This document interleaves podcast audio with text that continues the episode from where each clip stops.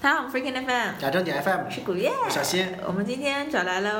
呃还有敏敏，敏敏打个招呼。大家好，对我们三个人一起来聊一下清明主题。对，清明节关于丧葬的主题和祭奠之类的主题，对对对。对，丧葬主题。对，你们清明扫墓了吗？啊，我今年清明去古镇玩了，啊，就是我今利天用清明的假期出游了。对对我，今去天踏村呢，清明去看了个天葬，对没有也也算是墓吧，也算是墓，但不是我家的墓。呃，天葬，哎，他们他们会清明节有特别的讲究吗？在嗯天葬那天？不会，不会的，因为对于就是会天葬的来说，嗯就是尘归尘，土归土，人去世了，这个皮囊是没有用的不。是，我的意思是天葬的，就是算葬名对吧？对，葬他们他们有清明节这个习俗吗？应该没有。没有啊。那那一天是刚好你碰到了一个天战，还是他们一定是那一段时间？不是不是，他们那个 我是去色达的嘛，先说一下啊，去嗯看天葬去色达，色达是可以看的，千万不要去西藏。哦，就是如果你去西藏的话，除非得到人家的同意，否则你不要自己什么托关系找什么跑到那边去看，因为西藏是不允许看的，嗯嗯，包括从条例来说但不可允以许。买天葬的视频在家看。视频可以好像也不大的好，视频吧就不太好，这个不太好哦。这样子这个相当于是，就你可以理解为正常的，它就是一个丧葬仪式嘛，就跟我们火葬一样嗯嗯。忽然有一个人冲到人家火葬场里去狂拍，哦哎你觉得这个是可能啊，吗所？以没有天葬的对纪录片吗？啊有的，有天下纪录片都是一些国外人拍的，就是在哦嗯嗯所以之前也有很多人就是会说这个问题。嗯那像色达这个，它比较为什么可以看呢？是因为它是在佛学院边上，嗯，然后可能做佛学院本身来说，它是希望就是这些学佛的，包括这些来朝圣的人，可以去感受一下这个氛围。嗯，就你可以理解为，虽然同样是尸体，但是放到医学院里的那些是可以给人解剖的，但你如果是普通的火焰哈这种，肯定不会让你解剖的，这是个一比个道理方。真 是，嗯，对吧？哦 好啊奇特吧？特别奇特的一个比方，所以 就是嗯，他们来说，就是天葬是非常普通的丧葬仪式，那你看了多久？一个多小时吧，还蛮久那的。比较不普通的是什么呢？塔葬，塔葬怎么好葬？像是什么？就是你看过那种，就是北海公园，水哦，面倒映着美丽的白塔，好那个好塔。好好听。那个塔，那个塔是西藏，就是那个塔里面可能会供一些佛的佛像，嗯包括就是衣冠，包括经嗯书，甚至如果是这个人他可能是有舍利的话，可以放到舍利里面去，那就属于灵，就是塔葬。那所以这个跟印度那种什么把尸体推到恒河里面的那种，就是西藏也是，西藏它有这么几种丧葬形式嘛，藏传佛教嘛，一个是塔葬、嗯火葬，然后土葬、嗯水葬，包括天葬，哦，都都是不同的。然后塔葬这种就是塔葬是需要很高 level 的，就是金金陵塔葬，嗯一般基本上只有达赖和班禅才嗯能嗯嗯享受这种金塔的这种待遇。嗯然后银陵塔葬什么各个大的活佛什么可以享受，然后还有怎么僧人葬呢？这塔葬对啊，就它是那其实就一是定其实可以认为是火葬，就是烧掉以后把舍利子放到那个塔里供在面塔里面。放在塔里面去，大家去拜那个塔，包括哦衣冠冢什么也是一样的，就可能把嗯嗯衣冠，包括你的经书放到塔里面去，嗯然后这种白塔很多很多。那个北海关那个塔应该是供佛的，应该是供过金佛的，我记得当时嗯。这个这个有点忘了，可以回查一下。因为那个肯定是藏传佛教嘛，因为北京其实清朝是信藏传佛教的嘛，对是还比较比较那个的。然后如果是火葬的，哦就是一般情况下，就是一般的藏民是天葬嘛，嗯哦相当于就是去，其实就说白了就是为秃鹫，把你的身体为秃鹫，让秃鹫吃掉。嗯然后尘归尘，土归土，就是嗯我死了，就是把自己上上供下施嘛。嗯嗯因为那个秃鹫里面，他们传说里面有一部分秃鹫是神灵的化身，嗯有嗯一部分秃鹫是普通秃鹫。但我当然没有办法知道哪些是哪些不是，那我把我尸体给他们吃。如果被神灵的那个秃鹫吃了呢，我就相当于供奉给了这个神灵，嗯就是上供。如果没有被那个神灵吃，被普通的那个秃鹫吃了，我就相当于施舍。那跟那那个我舍想身饲虎请问的一道下，理就是他们是没有固定的目的，他那他以后的后人怎么祭拜他们？就是现在是这样子的，一般天葬他会抠下来一，就是砍下来一块骨头，嗯送给这个后人，后人可以拿回家去。你如果放在家里去那个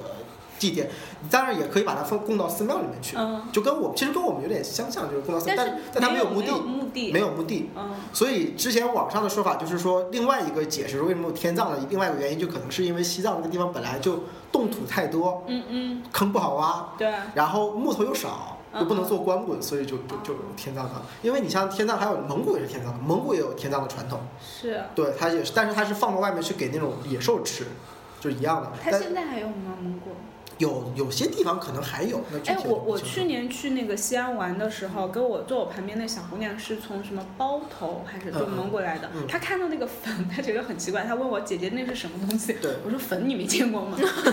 她说没见过，可能从蒙古，就是你如果从蒙古这个传统民族来说，它是个游牧民族嘛，对啊，你埋在那里有什么意义呢？嗯对是啊，我要迁徙的嘛，就是种坟的都是那种嗯安土重迁的，对，祖先在这里，嗯祠堂在这里，我家的地也在这里，我们人在这里，这种地方民汉就是农业民族才会喜欢干这种事情，是啊。就我要去供奉祖先嘛，就是这种就是就但是我没想到游牧之他类的们作为一个在城市里面长大的孩子，就他们这一代人，那个小朋友估计是九零后还是零零后了，他也没有见过，我就觉得很我奇觉得怪可能他不是坟没见过坟包吧，他他他真没见过坟包，就是凸起来上面有个碑，就哎他是们就如果是公墓现在也没有坟包啊，他也没有啊，公墓现在也没有坟包了，因为那时候开着车，然后经过那种现在只有西安的骨灰农村盒，啊，就一个小小现在位的子，公墓很像之前西方的那种形式，哦就是一个平的地方，然后对放进对去。对对对，所以像如果是像西藏那边，它还有火葬嘛，火葬是一样的，烧完的骨灰，它不是嗯它不会像咱们要供到坟里去，它可能就拿回家或者是供到寺庙里面去。嗯其实汉人也有这个传统的，嗯把骨灰什么的放到寺庙里面去，嗯，就也还嗯也还是有这种传统的，像然后有一点部分香啊，干嘛？对点长明灯啊对之类的在对前面，对对。嗯，然后像水葬，刚啊才说的那种水葬，水葬首先第一个条件就是你要有水葬， 嗯对吧？你要有水才能水葬嘛。然后像西藏那边，它可能我听过两种说法，一般的有一种说法就是说也是一样的，跟天葬是一样的，扔到水里面去喂鱼，嗯所以呢就是一个道理。还有一种说法是可能是有一些嗯，疾病啊什么的会会会扔到水里面去，这样子相当于是你不能。当然这突个突然，对这个我不知道是怎么说的，因为我也不太嗯不是那么了解，但有两种说法，嗯就有这样两种说法，包括它还有树葬，就是嗯挂到树上去。挂在树，不是埋在树底下。不是不是，它可能会有一些比如夭折的孩子啊，可能挂上去。哎，我们那边夭折的孩子好像是，嗯、就没有碑，对然后呢，就是种一一个棵小树，不是放个那个破料簸箕盖过去，然后他们说有个山是专门，就是那个小孩夭折都是那个山，然后就就一个簸箕，然后在哦多少个簸箕就证明那边夭折了多少个小孩。哦对，在我家里就是汉人的传统，在我家里面传统也是一样，就是你如果是夭折的小孩子，不能入主，不能入，墓地的，嗯，不能入到墓地里面去，你对可能就只能挖一个坑给它埋下去对，但是可以在片区埋下去，然后也没有坟，也没有什么的，就是嗯埋下去，就是就是没没有长成嘛，就没有办法。还蛮多这种鬼故事。对，就就是人经过那个山的时候，什么小孩儿怎么怎么去捉弄你啊，干嘛？后面后面好像最后是因为他有夭折过的小孩儿，然后就没有去管他，所以他后面子嗣不顺，怎么怎么样，会会有这种传说。啊哦，就是夭折的夭折的小孩子在嗯汉族也是一样，包括如果像像那边土葬的话，它的土葬是我也听到两种说法，一种是普通的，就是很普通的那种丧葬形式，嗯就是很很那个高的才能嗯嗯嗯骨灰钻进去，还有一种是说，就是那种犯了刑的嗯嗯，坏人才要嗯嗯种土里，因为土葬他认为土是离地狱最近的，哦，所以就是你的这个你们不能供食给别人，你只能说埋到埋到土里面去，让你离地狱近一点。其实说白了就是呃就是传统来说就是丧葬嘛，丧葬其实要不然就是说一种一种方式呢，就像这种游牧式的，它是。把它回馈给自然嘛，嗯想办法回馈给自然，想办法回馈给自然，包括火化，其实烧掉了也算是回馈给自然的。嗯对啊，对吧？也就是化成所谓的什么核物，还有一种就是说我把它光滚管非常好放进去。嗯那这种一般都是说为了后人祭奠，对啊，就是后人认为我的祖坟是在这里的，包括那个可能棺材如果很好的话，可能几十年、几百年它都不会坏掉。对，这种而且还有中国古代是有棺椁的嘛，就外面还有一个那个，就是对，棺材外面还有一个那一个层一石层一层石。头啊或者什么的再包起来，然后在外面再放一层，还哎有，鎏你金你什么们的。如果对这个感兴趣，到时候马王堆墓的那个修狗好了以后，你们可以去看看，就是就是就是那个叫马王堆的那个湖南、嗯嗯湖南省嗯博物馆，它几层几层，大概有四个，然后每一层旁边放的首饰啊，还有那个器皿都不一样，很精彩的，还有衣服啊哎什么，那个的。那个那个墓，那个那个博物馆我去过，那个博物馆还有一个墓坑，我记得，就你可以去里面对还钻钻钻，对然后还能看那个女尸嘛，对对啊那个女尸，它它嗯，是它是一层，嗯就是它这种这种丧葬的嗯嗯嗯类别都是说为了，就一种还有一种想法就是让祖先有一个家，对就这个是祖先的，就是死人的一个家，对，那些东西都是他生前用的东西，他到了下面以后他还能用得到。嗯，对，他还能用得到，就这些是你还可以随着他拿下去的。 嗯，最夸张不就是秦始皇的吗？ 对，秦始皇的那个还，对但秦始皇那个其实已经很进步了，就是他没有去拿人去搞对，这种事不情。是人去。你如果是周朝那种，真的是把那个什么嫔妃啊，包括你嗯的嗯侍从啊陪，葬就你最熟悉的那些人都一起死。不过他也没少坑人，他最后把所有的工匠全部都丢进去，然后全部坑杀。但那他那个坑杀只是为嗯是了防儿子，是儿子坑只的。只是为了防止说就是墓碑对，盗嘛，谢谢墓。所以你看他他是有有有效果的，这都等几千年了才被挖出来。 对。你想想那个前面那个汉阳陵，就是他最后那个十万人修墓的，嗯他们把它放了嘛，嗯结果那六十年还是几十年，哎他们就打得非常精准的挖进去，根本没有破坏物，一个个全捞出来了，因为他以前就在那待了十来年，那些那些工人，然后最后怎么进去，怎么出来，非常清楚，修这种就啊大就陵偷的，的差不你多，像对，慈禧的陵，还刚民国刚成立就就被对就被对挖就了，被挖了，就被这孙尚伟炮对轰轰进去了。这他还这偷出来量了一下它到底有多高，是这是这种陵墓嘛，就是嗯大部分的陵墓，其实在汉族啊这种传统，嗯基本都是说为了祭拜的。嗯其实嗯，之前有一个很有意思的段子，就是在讲说这个，说是汉人的传统很有趣，就是祖先啊，嗯你的祖先嗯活着时候也就是个平凡人，不知道为什么他死了就好像神通广大了一样， 对对。 就你凡事要去祖先庇佑啊，什么什么什么的，就是他他当时说就是说。祖祖先崇拜嘛，就是很有意思的。就是正常来说，你他他也是平凡人啊。你像这种，就是高考之前要拜祖先嗯，这种事情，那你祖先可能高考考得也不好啊。为什么哎，但他可能会知道，他下面可能会有什么朋友会知道别的消息啊，然后能那你够这传个递一下。从这个同样从同样道理来说，你父母也可以知道为什么你活人没有这消息。关键是死者阶级不一样了，他可哦能就是还有一种方式，还有一种说法就是说，这是这个祭拜本身是孝顺的表现，嗯对对，就你相当于是在积德。嗯嗯就是你重要的并不是说他能给你什么，而是你嗯做这件事情本身是在积你自己的功德，嗯，就是一命二运三风水，四积功德五读书嘛。嗯就是一样道理，就积积德是要比你这个更重要的，而且你如果不做这件事情，你是缺德的，会遭到谴责的，遭天谴的，那你就肯定考不好。所以你一定要去拜拜祖先，哦， 也给心诚啊。对，一定要给祖先烧烧纸。其实有可能是这，也有也有一种说法是这样子的，嗯不过是不是跟以前他们喜欢问卦问卜有，就甲骨文不就是在上面刻了东西问祖先，然后烧一烧，就从那个对时候就传下来。对，其实就是所以就是从原来就是祖先去世的人以后，我们是认为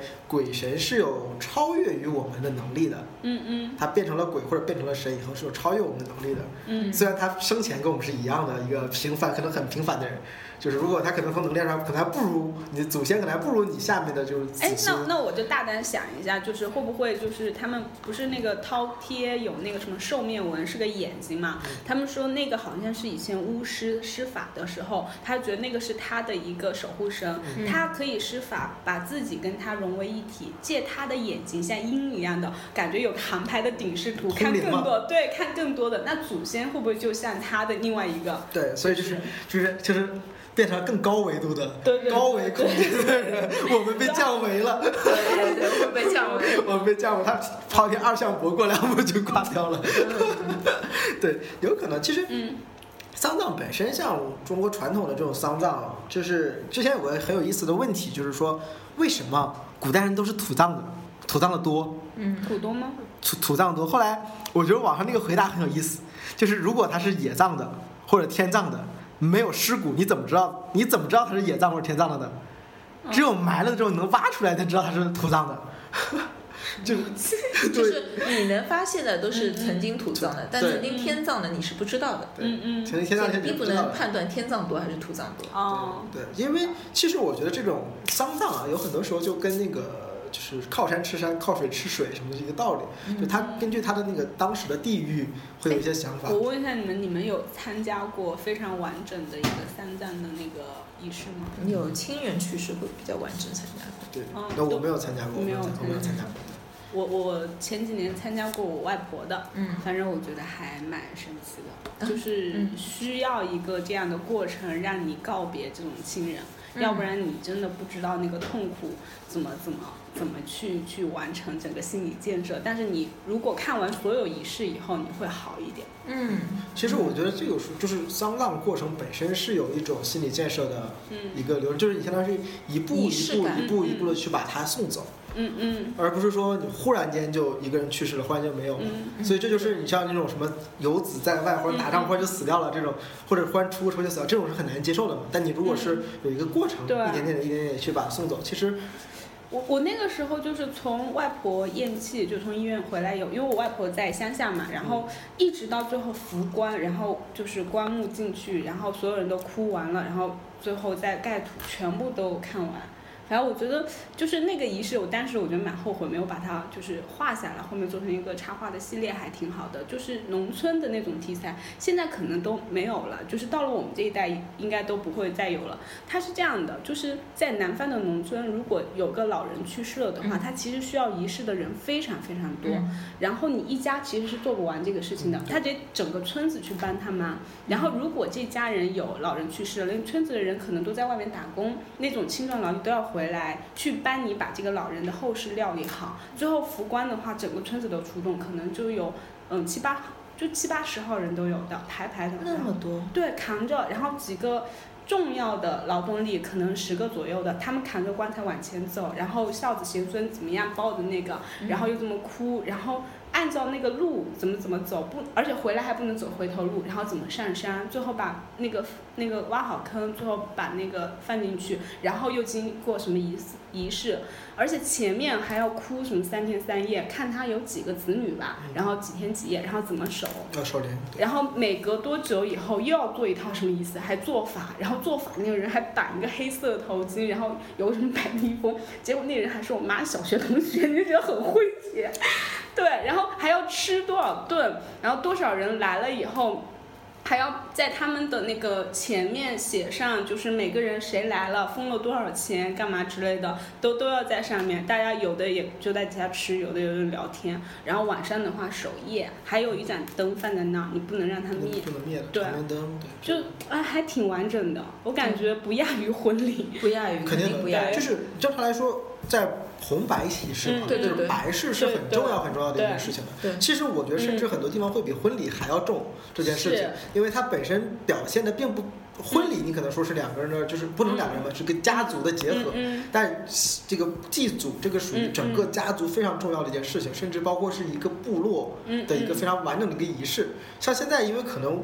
中国是没有什么这种传统，已经基本上快毁的差不多了，是没有留下来。其实像那种祠堂，如果是那种祠堂的话，是很重要的。哎，你知道那个时候还有一个我自己觉得特别荒谬的事情是，但但是因为我妹妹算是我们家就是应该叫什么学位最高的，最后又中文系，她那个祭词是她写的，嗯，然后她没在，然后我来念，然后在念的时候，就是除了我们长辈念的祭词之外，就我这个祭词也要念。然后我的父母跟我的叔叔，呃，应该叫做舅舅姨妈，全部跪在底下，我来念。然后底下跪的是我爸妈，我这辈子可能除了这件事情，不可能再出现这种画面。所以我当时念的时候，我自己也觉得很荒谬。但但是但是，反正就蛮神奇的。嗯，然后加上对所有的，然后有四五个小时有没有？反正就整一趟。嗯然后我跟我外婆这么亲啊，最后抱那个的不是我，啊是我那个很讨厌的那个什么堂 弟。嗯，不他因他为很难因为塑造是这样子，就是对能女生参加的，就说明已经还可以哎了。啊哎，对对对，像我知道的很多地方是女生是不能进祠堂的，不能参加葬礼的。最后那个墓碑上，我跟我妹妹的名字都没有的，对因为我们是外的外对的，外是孙外的，但对。嗯不不是不是，不然就是外的。就当你就是女生会嫁人嘛，嫁了人以后嗯嗯她是另外一家的人。对啊，就你是原则来说，其实这个传统也是很有意思，就是呃也不是很有意思吧，就是很传很合理的，就是在于当这个女生，比如说你嫁了人以后，你去世了，嗯你肯定是跟你的丈夫合埋在一起的。嗯嗯是放进你丈夫的公墓里面的，你丈夫家的家族的墓地里面去的，不可能放在你自己家的家族墓地。嗯所以你女生在这一瞬间，她就已经相当于是外人了，嗯你就不是我们这个家族的人，嗯你未来也不是，可你是，未来一是那般个家来族说，的人如。果没有没有结婚的话，还是会纳进去。就如果你确实嫁出去了，嗯，我没觉有得他就不这个我都不算嘛，是是是就是墓碑上我那个什么坛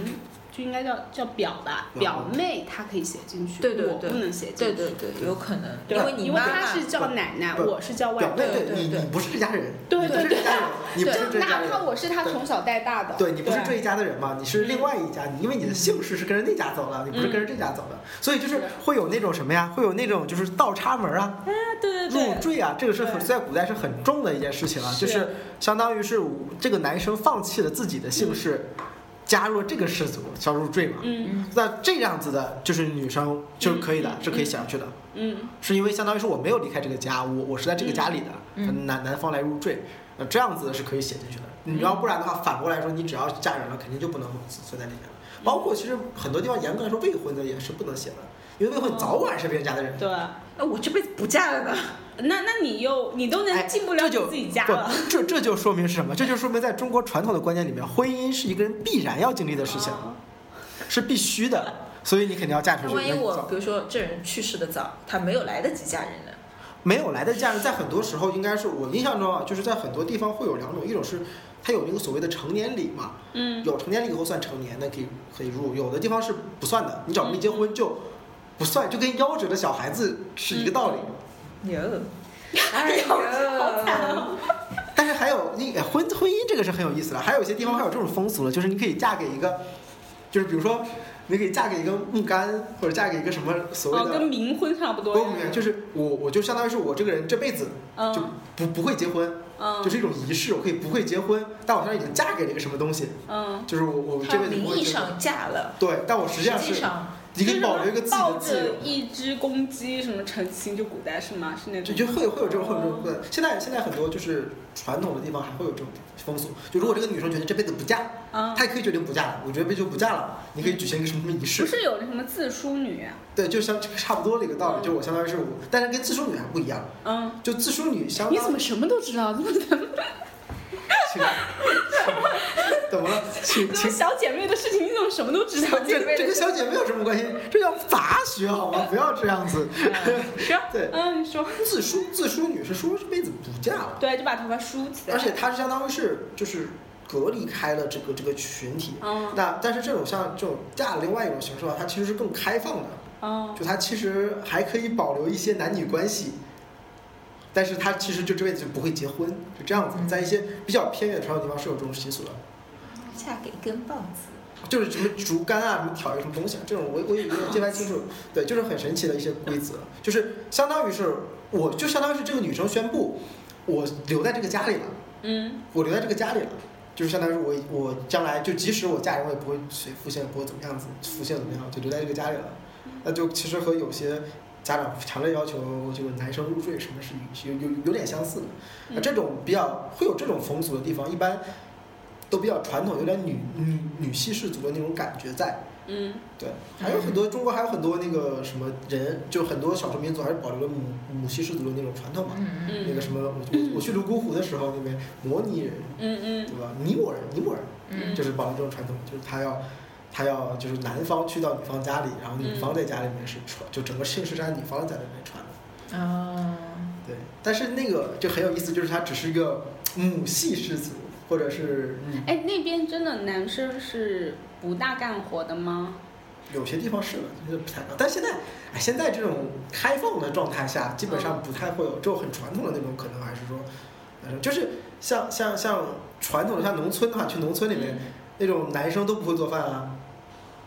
就是像北方农村男生都是不会做饭的，嗯，这个根本完全自己什么都不会干，对衣服也不会自己洗，什吧么都，不是会。你们东北男生吧？ 这一点好像被诟病的很厉害。东北东东北的确是会，东北嗯的传统里面是是有这种说法因在的。因因为我们当时就是就是说，我说那个前面那个办丧事的那个事情，就是包括做饭，就是招待所有的，可能就流水席的那个全部都是男的，然后哦，做饭这种不，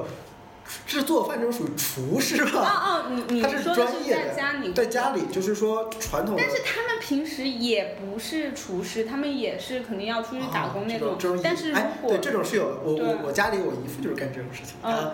就是平时他当然种地啊，什么对农对民对啊什么，但是到了那到个关特键时殊刻的他活可以动。去那个什么，对，做大厨，做然大后弄厨很多很多做菜菜出来招待所有人，然后他们分工哦，你是负责今天是负责什么，他负责，最后这十个人还是七个人左右，然后就是家属要答谢的，然后要拜拜一下他们的，然后完了，而且而且好像。我觉得挺好玩的是有一些小传统啊，就是有一回我舅舅经过我们家的时候，就说那边又有老人去世了，然后问我们家要了两样东西，茶叶米，嗯，然后我以为是什么东西，最后就是我妈给他抓了一把茶叶，抓了一一把米，放在他口袋里面，嗯说这样压一下他什么魂会定一点，干嘛？因为他最近都在跑这个事情，因为那边有老人家去世，他也过去帮忙。嗯，然后反正他们也都是在外面要干活的，但是如果有这个事情，都会被招回去。嗯，对，因为真的一家人搞不定，就是对他们会到祖屋把那个整个祖屋的祖全部弄出来，然后开始摆什么架子，然后就唱几天戏，然后最后嗯各个地方的亲朋好友来了以后要到那儿，然后怎么招待，然后怎么安排，最后嗯全部都收了一个尾，还要在什么哭一一一场唱一场，最后然后再送上山，送上山那一天又是一件大事，反正还挺复杂的。就是复杂，本身葬礼这件事嗯情，葬礼这件事情啊，包括婚礼这件事情，它本身在为什么这么多繁琐的东西在里面，嗯是因为它想突出的就是你这是一件家族的事情，嗯你嗯，自己独立的个人是很难搞定的。对啊你在这种情况下，肯定要整个家族来帮你，这嗯强调了就是这种家族的凝聚力和团结感。嗯就有一句话叫什么？就是说，哎呀，你平时感受不了亲戚，到有事儿的时候就知道了。哎对对对。什么事儿呢？就是这种事情你自己是搞不定的，那你自然要对找一帮亲朋好友来帮你。哎，你这就是然后你就还突出有了说家族凝女聚力孩子没有用，为什么没有用？一到这个事情的时候，女孩子就很没有用，就 对。出去怎么谈事情，然后那个排位怎么站、怎么报什么之类的，你你怎么办？事你实根本没有事办法。其实并没有这个影响，而是因为他们在传统意义上，他们把女性排斥在了这件事对，情上。对的，是嗯的嗯，，对，比如说对，讲到底，如果现在独生子女家里只有一个小姑娘怎么办呢？嗯嗯，不，事实啊，我觉得就是他本身把这件事情定位为家族的事情，就是把女性排除在外。，对，它是中国非常传统的家族文化嘛，对嗯就中国的传统里面是不存在所谓的个人，都是家族的事情嘛，嗯都是家族的事业。它这件事情本身也是为了强调家族的事业。那在家族的这件事情当中，女生的地位就是很低的。对，在传统的中国家族里面，女生地位地位就是非常低，因为你要嫁出去了，你不是这个家的人，你进来了以后虽然是这个家的人呢，但是其实就你就算我们家的人了，你进来了就算我们家的人了，那你就听我们的安排。嗯，对吧？那这种是就是这样子，所以他把女性本身就是排除在外的。那就是他这种是越繁琐的那种，为什么就是越所谓的没那么开放的地方，经济没那么好的地方，越尊重这种传统呢？就是因为它观念还不够开放，而且还更依赖家族嘛。你农业生产真的很依赖家族啊了。嗯就我去看到过农村那种种地啊什嗯么的，就很真的很依赖一个村子。你这家收地，你不能自己一个人收的，肯定是一帮人来帮你。嗯对对我们今天收这一家，嗯就一天搞定，然后在家吃个饭，明天去另外一家去收地，然后把这家搞定。你必须是一个村落、一个家族一起搞定这件事情。哎，不过我觉得你们上海这边也挺神奇的，嗯就是那一年我在电梯里面碰到一个同事，嗯我说啊，清明节你去扫墓了吗？他说嗯去了。我说那你们是有自己的祖坟吗？要去苏州这种地方吗？他说没有，就是一个小格子。他说他去给他爷爷奶奶扫墓，顺便看了一下自己的墓。 我说什么？你自己都有？他说对啊，我爸妈买的时候就顺便帮我也买了， 然后一个小格子。然后我说那那那多大？因为那个男生大概有一米八，然后很胖一个男生。他说这么大，比了一下，你怎么小格子这么大？然后什么当时买四千块，现在涨价喽， 然后怎么怎么样，就投资地产一样的。然后我说，那你现在才二十多岁，你要住进去还有五十多年嘛？ 然后那怎么办？你要租出去吗？然后道我理也， 他他说我也没想那么多。那我说，那你到时候结婚了，你老婆住哪？ 然后然后你老婆要跟你一块合葬一吗？起一起合葬的呀，肯定是一起对啊的。，但是他买的那个盒子，他就比了一下，就就是就一个骨灰盒嘛，一只个骨够灰放一个骨灰对盒，啊骨灰盒的大小。就就 但是我也很看不到，就是他现在就买了，然后他说有有有有升值，所以啊，所以你想想，现他如果现在买的话，那个现在一个上海的一哎个又骨又灰盒涨的了坟地已经几十万了，好对吗？啊，我们这几首福寿园一个墓地三十几万， 是啊几，十万然后但是我生前就买这个不会折寿吗？啊因不为会不会的，不会的，不会不会不会的。在传统里面是这样子的，像老人家，老人家的寿衣嗯嗯是我家那边是每年过年要穿着说穿走几圈的，啊，就要穿起还有来这种传，统对，是积福的，嗯嗯，是积福的。很多地方都有传统，北方都有这种传统了，就是是的就是很多地方他会就是老人家的寿衣，他嗯就是就所谓的装老衣服嘛，就死的时候穿的衣服，他要过年的时候穿起来，然后在外面走一走。就穿起来走一走，穿起来走一走嗯这这样个，子还，这样蛮这样子来，就是相当于是积福，就是嗯老人家提前准备自己的一些嗯东西，那就啊，全不全准过备好。我我我外婆是她自己准备好了她自己的棺材对，然后因为每个人体型啊什么什么不一样的话，如果当时再去定做干嘛，好像还不哦，你们还是用棺木的那种，不对是火对，他他就们砍了，我不跟你哦说那几个大那你们江南不上，不是你们江南，就是湘南，后面的，比如说你们老太太那段那辈是比较老了嘛，嗯再嗯往下呢，比如说嗯，那我觉得他们应该就像我前一阵子我老师去世了，他们在市区里面的好像还是去公墓，然后在那个墓地的墓地前面的陵园前面有一个应该叫什么来着？就大家会在前面的一个做一些。仪式仪就式告别，就行，告然别后那就个是骨灰，然后就上对对山对，然后就也也跟你们上海这种差不多，可能就是一棵松松树公底墓下的的公墓了嗯，对。 对对我对，觉得上海最神奇的难道不是参加完葬礼要送饭盒、巧克力和毛巾吗？不是哪儿都有呢，哪儿都有呀对啊，就是送寿毛碗巾跟那个碗，我我我记得我家们那儿没有，都我家没有这种风俗的。反反正就是吃白喜白喜事嘛，白喜事白喜要吃豆腐，豆腐不羹，吃豆腐是有的，吃嗯豆腐是有嗯，的。然后对，对碗什么，这这不是很正常的吗？嗯我觉得是蛮神奇的，就是蛮神奇的风，因为我家那边是没有可能是我家那边不注重回礼，哦就不注重回礼的，就是我去参加一个喜事，我随了个红包，不代表我要拿回个什么东西来，就是就是是没有回礼这个说法的。不是毛，它是有什么什么喜毛什么讲法，毛是这样子的什么之类的吗？是这样子，那个那个巧克力碗可能是糖的谐音，是是这样子的，呃，那个我我大概知道这个是，啊，我我为什么比你上海都知道？你这个 什么什么什么什么喜它是这样子的，那个碗是说、碗是说，如果是一个多呃，应该是七十岁还是六十岁以上老70岁七十岁老人去世了，嗯这个碗是有喜气的。嗯因为最开始大家是抢的，大家都来抢这个碗。嗯后来呢，觉得就是抢这个东西不体面，嗯就每个人发一个。